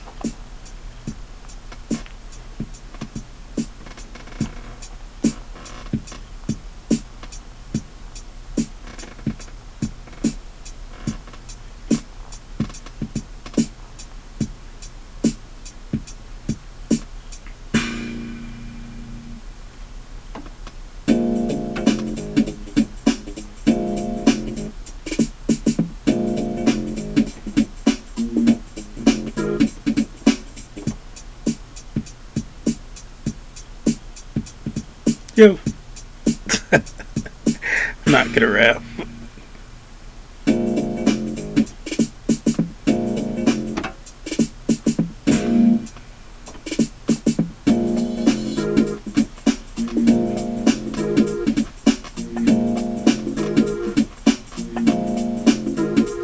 So in dancing to this, I kind of don't have to pee anymore. But that does not mean I'm not going to go. So you can listen to this shit while I go take my spit out of my dick. I'll spit out my. but I would just start rhyming about sitting on my dick, spitting on my dick, peeing in the toilet is like spitting on my dick into a trash can, into a little dip. Little dip of the toilet, bitch. I gotta sit on the toilet seat when I take a piss, cause my dick's so long I don't wanna get rid of it. Get rid of it like cutting it off. Circumcision in this bitch. Doctors fucking up circumcisions every day and picking people's dick crooked. Hey, what the fuck do we do with that shit? Can't even fit it in a biscuit. Not in a patty, in a motherfucking Krabby Patty, in a Krabby Patty, apple ass patty. Alright, that's stupid.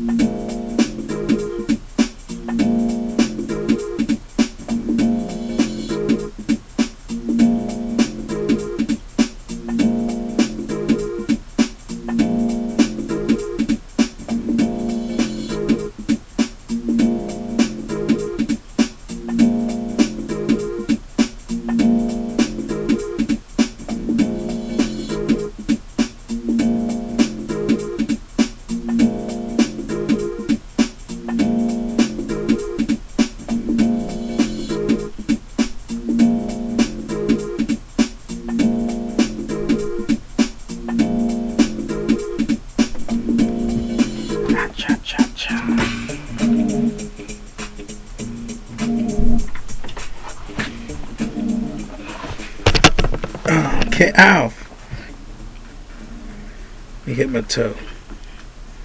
My toe's okay though. That rhymes. Woo! If you thought that was cool, shit. Do I got some shit for you? This podcast is becoming longer and longer by the second. But I mean, I guess that's what happens with time.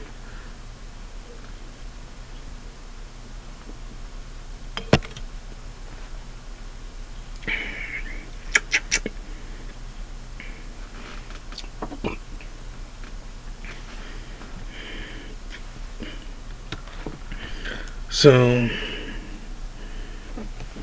we're gonna flip a card. This card is gonna be about how that set went. What is the card Thoth deck? The Aleister Crowley Thoth deck. What do you think of that set? The Thoth deck says happiness. Nine of Cups. The Thoth deck is happy about that set, and you should be too.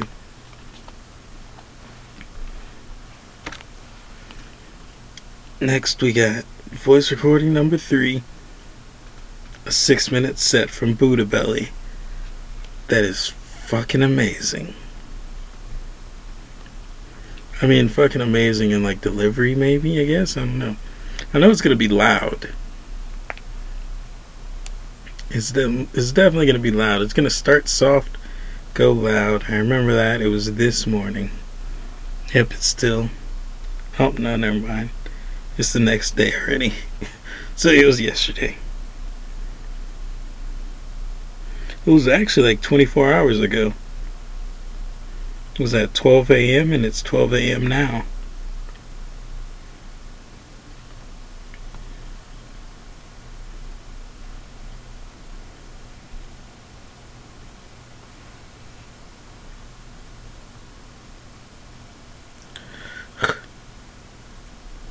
This podcast is long. This podcast is long. I gotta get ready to play keyboard or whatever.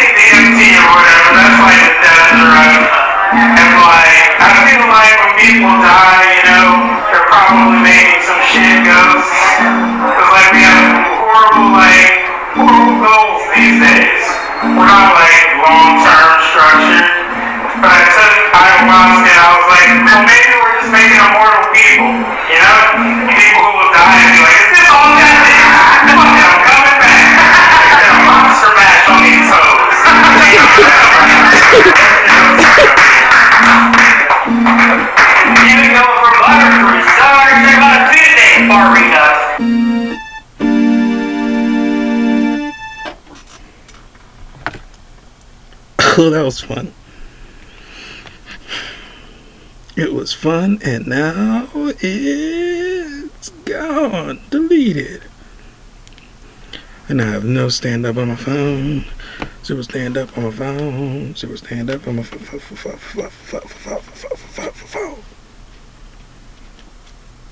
That was a fun stand up bit. I went in and I attacked with energy at this moment I was a little bit preoccupied with what I was playing on the keyboard. I don't remember the first bits. I do remember the ayahuasca bits. Those I'm definitely keeping. You'll hear them on the next recorded stand up. Possibly next episode.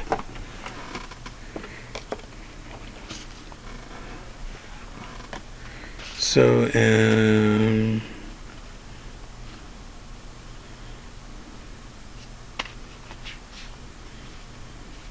that was cool. Uh, I kind of enjoyed the the the synergy of the episode where like I talked about a few different subjects, like three different subjects. Just stand up ayahuasca and the day Billy fell off the cliff and I stayed on those three subjects in different mediums, talking, tweets, and stand up. I talked about character, I talked about Billy being smarter than me. Writing a novel, that sounds pretentious. That was one of the bits. Um, I don't know, I'll listen to it over. I don't know why I'm stressing over it like I need to remember now. Like I'm doing stand up tomorrow, oh, and I am doing stand up tomorrow. But only one set because Mags is kaput. God damn it. What if I just stopped going out Tuesdays and substituted for a different day? Even though Tuesday is the the bar redux night with Young Funny. What if I shunned that responsibility for a night with two mics? Would I be a bad comedian for skipping my group's function? I don't know, because I haven't hosted that function in forever, so am I really necessary in that moment, in that vicinity? Am I really being helpful? Is my presence necessary? We don't know. Let's ask the cards. What do the tarot cards have to say about whether or not I should switch days. Wednesday, get two sets in, and and possibly three sets on a Wednesday. and this is looking more lucrative than Young Funny. What are we saying, tarot cards? Let's ask the deck. Aleister Crowley Thoth deck. Do you think I am needed on Tuesdays? We flip. Indolence. Oh no. It's looking like we might switch days. This is the Eight of Cups. Indolence. I'm going to Google the word. Uh, let's use the laptop. Oh. Uh, let's see. A nice definition. Google of indolence.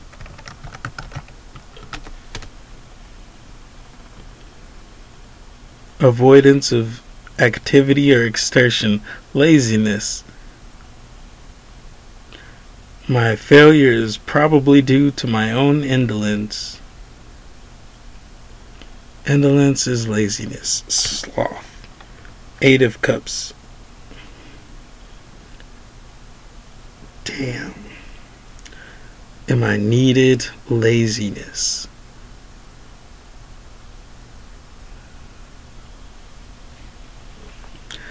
Yeah, I think we might switch comedy days, but I don't want to.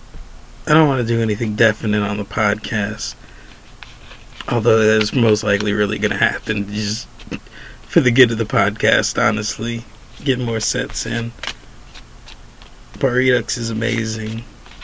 If I did comedy every day like I used to when I first started comedy, then I would be at every mic with no discerning between them.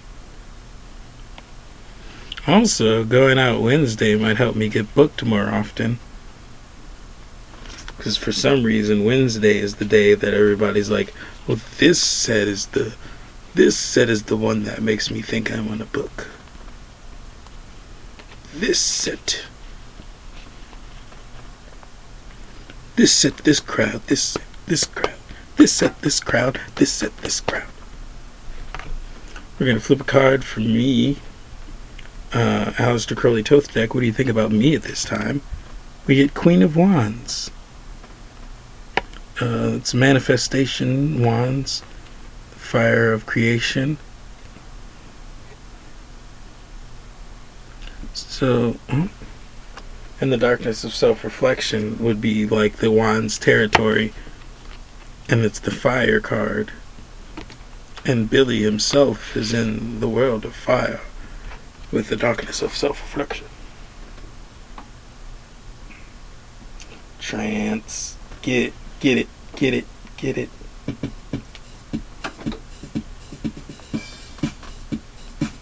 Get it, get it, get it, get it, get it, get it, get it, get it, get it, get it. This is the last commercial before spiritual warfare.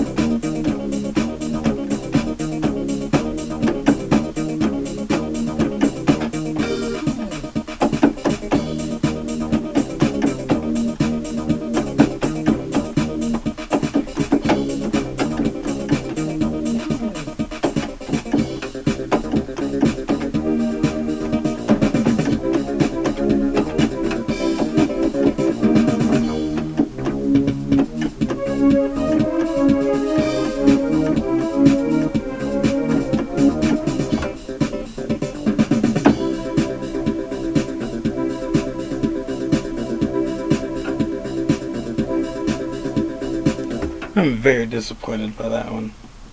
That was not fun at all. What do we got for soft rock? What are you, what are you pulling out for this? Give it to me straight, Doc.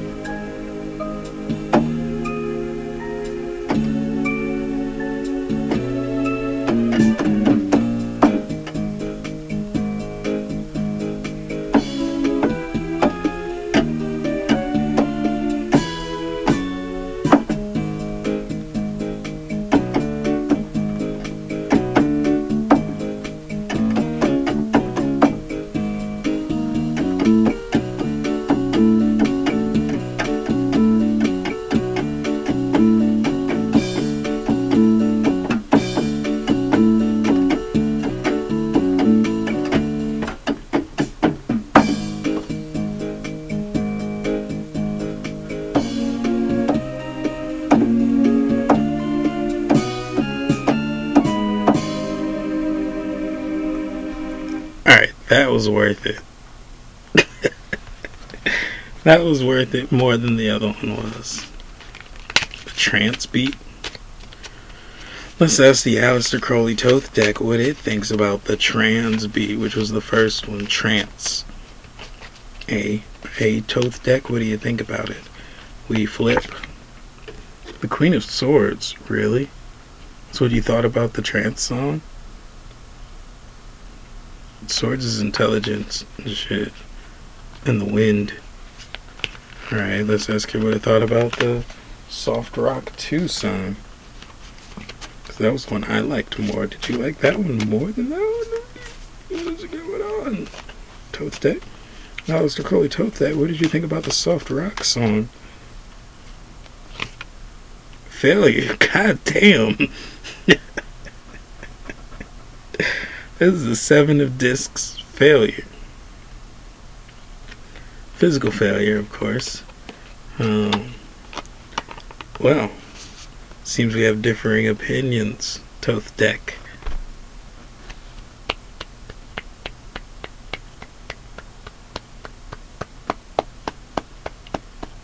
Slight applause.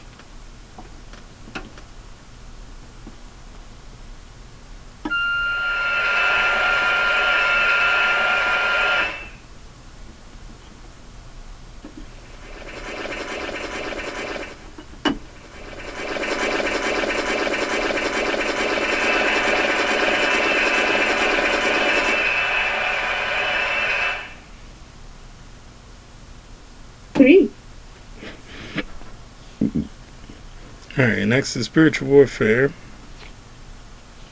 Next and last, we have Spiritual Warfare, which is Tarot card battle.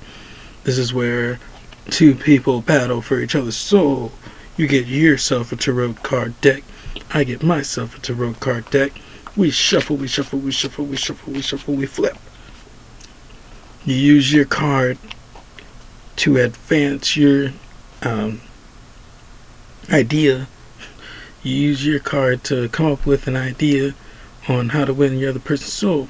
You can use your number. Your number is higher. You could use the color. You could use the fire, water, pentacle, sword, whatever fucking face value it has, whatever fuck. Use whatever. The game is if you think you win, then you win. So in order to win, you have to think you win. And in order to lose, you have to think I win.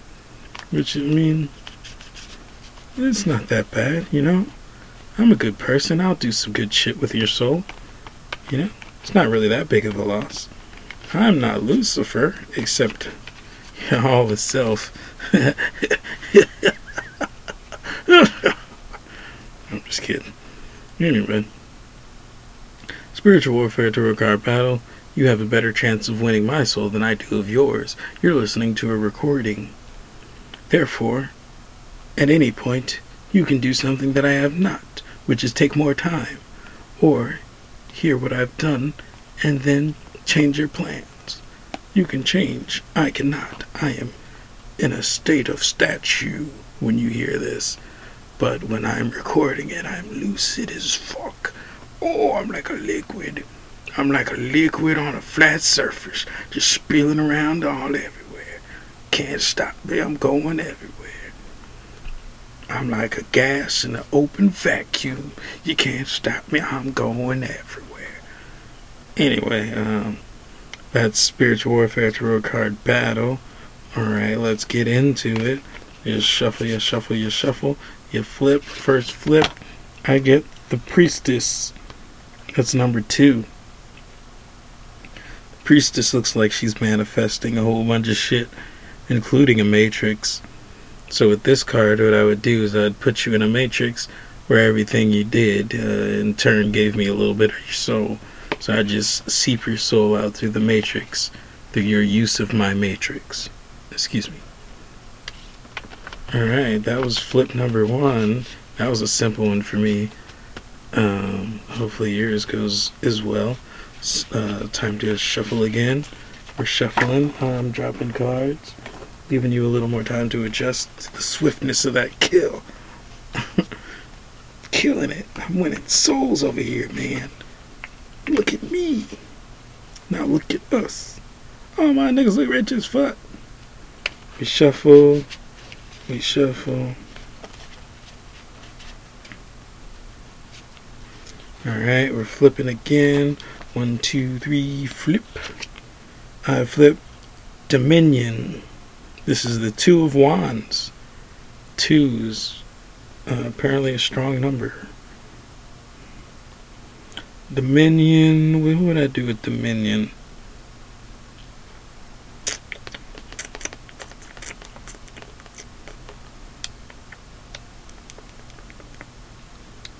Dominion.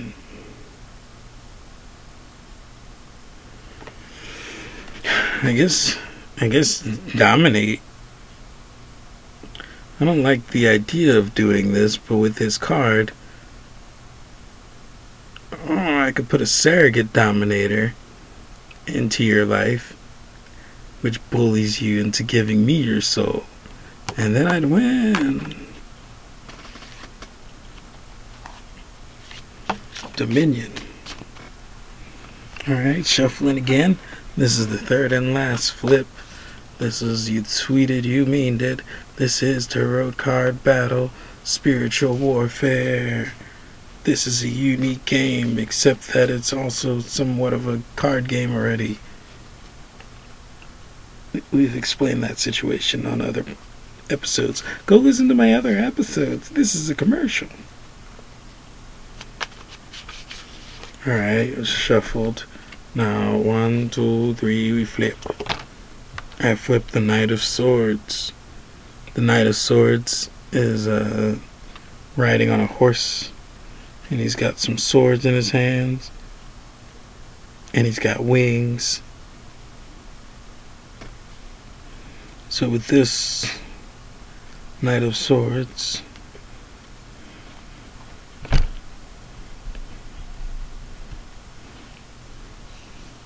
Um,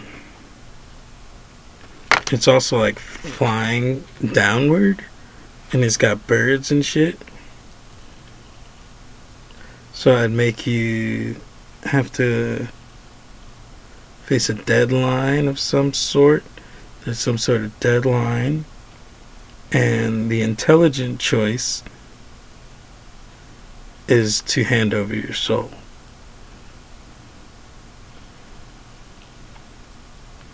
That's what I do with my Knight of Swords. Alright. This has been Spiritual Warfare, aka Tarot Card Battle. Hope you've won soul enough for 20. That sentence could be taken in different ways. And of course, let's say we mean it in every respect. Hope you've won.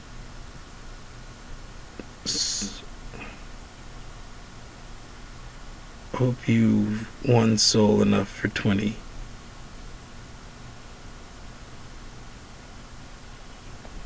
Actually, maybe it can't be taken in multiple ways.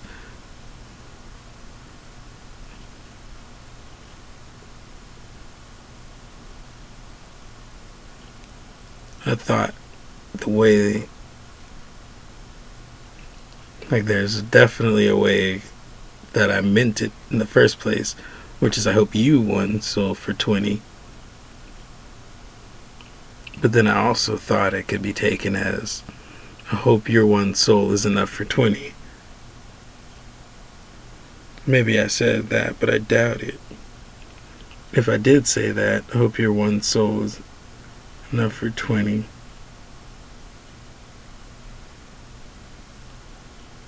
That would be a weird sentence if I meant it in the other way.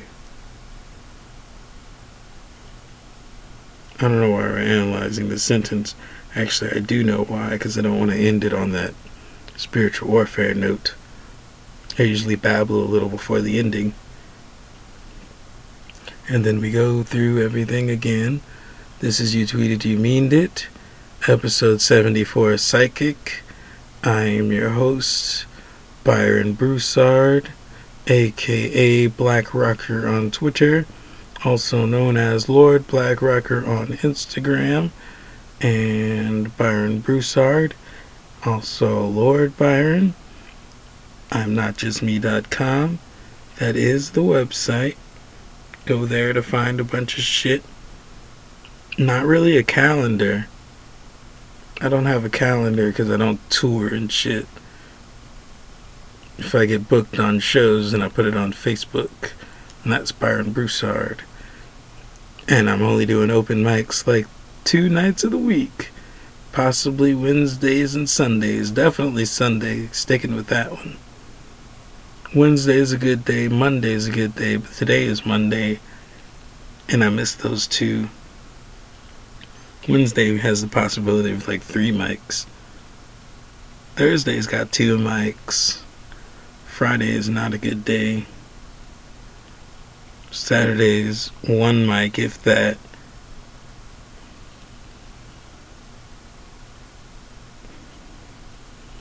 Yeah, so Wednesday is like the maybe gonna be my new day of comedy.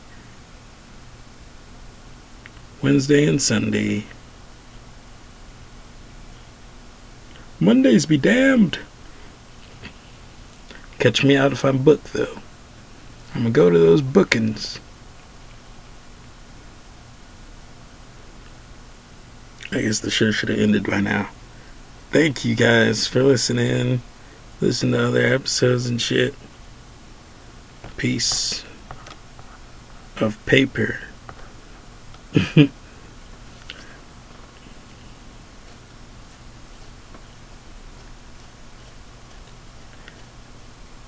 I didn't want to end it on peace because, like, now that word has like a fucked up connotation where it's like all is self, so what's a peace, you know? But if I say wholeness and balanced vibrations, then that's legitimately someone else's calling card. Their sign on, sign off thing, their greeting. But wholeness, that's a word. Even though that's still his greeting, talking about Seven Bowmar. There's. What could I. What if I made up my own greeting? that's totally not in the cards right now. Flip a card it says the universe. Number 21. Trump card. I was about to say it's totally not in the cards right now, but I flipped the universe, so I guess it's in the universe. That was a very ambiguous flip. Thank you, Thoth Deck. Um, don't get eliminated. An old show reference. Can't end on that. Can't end on that.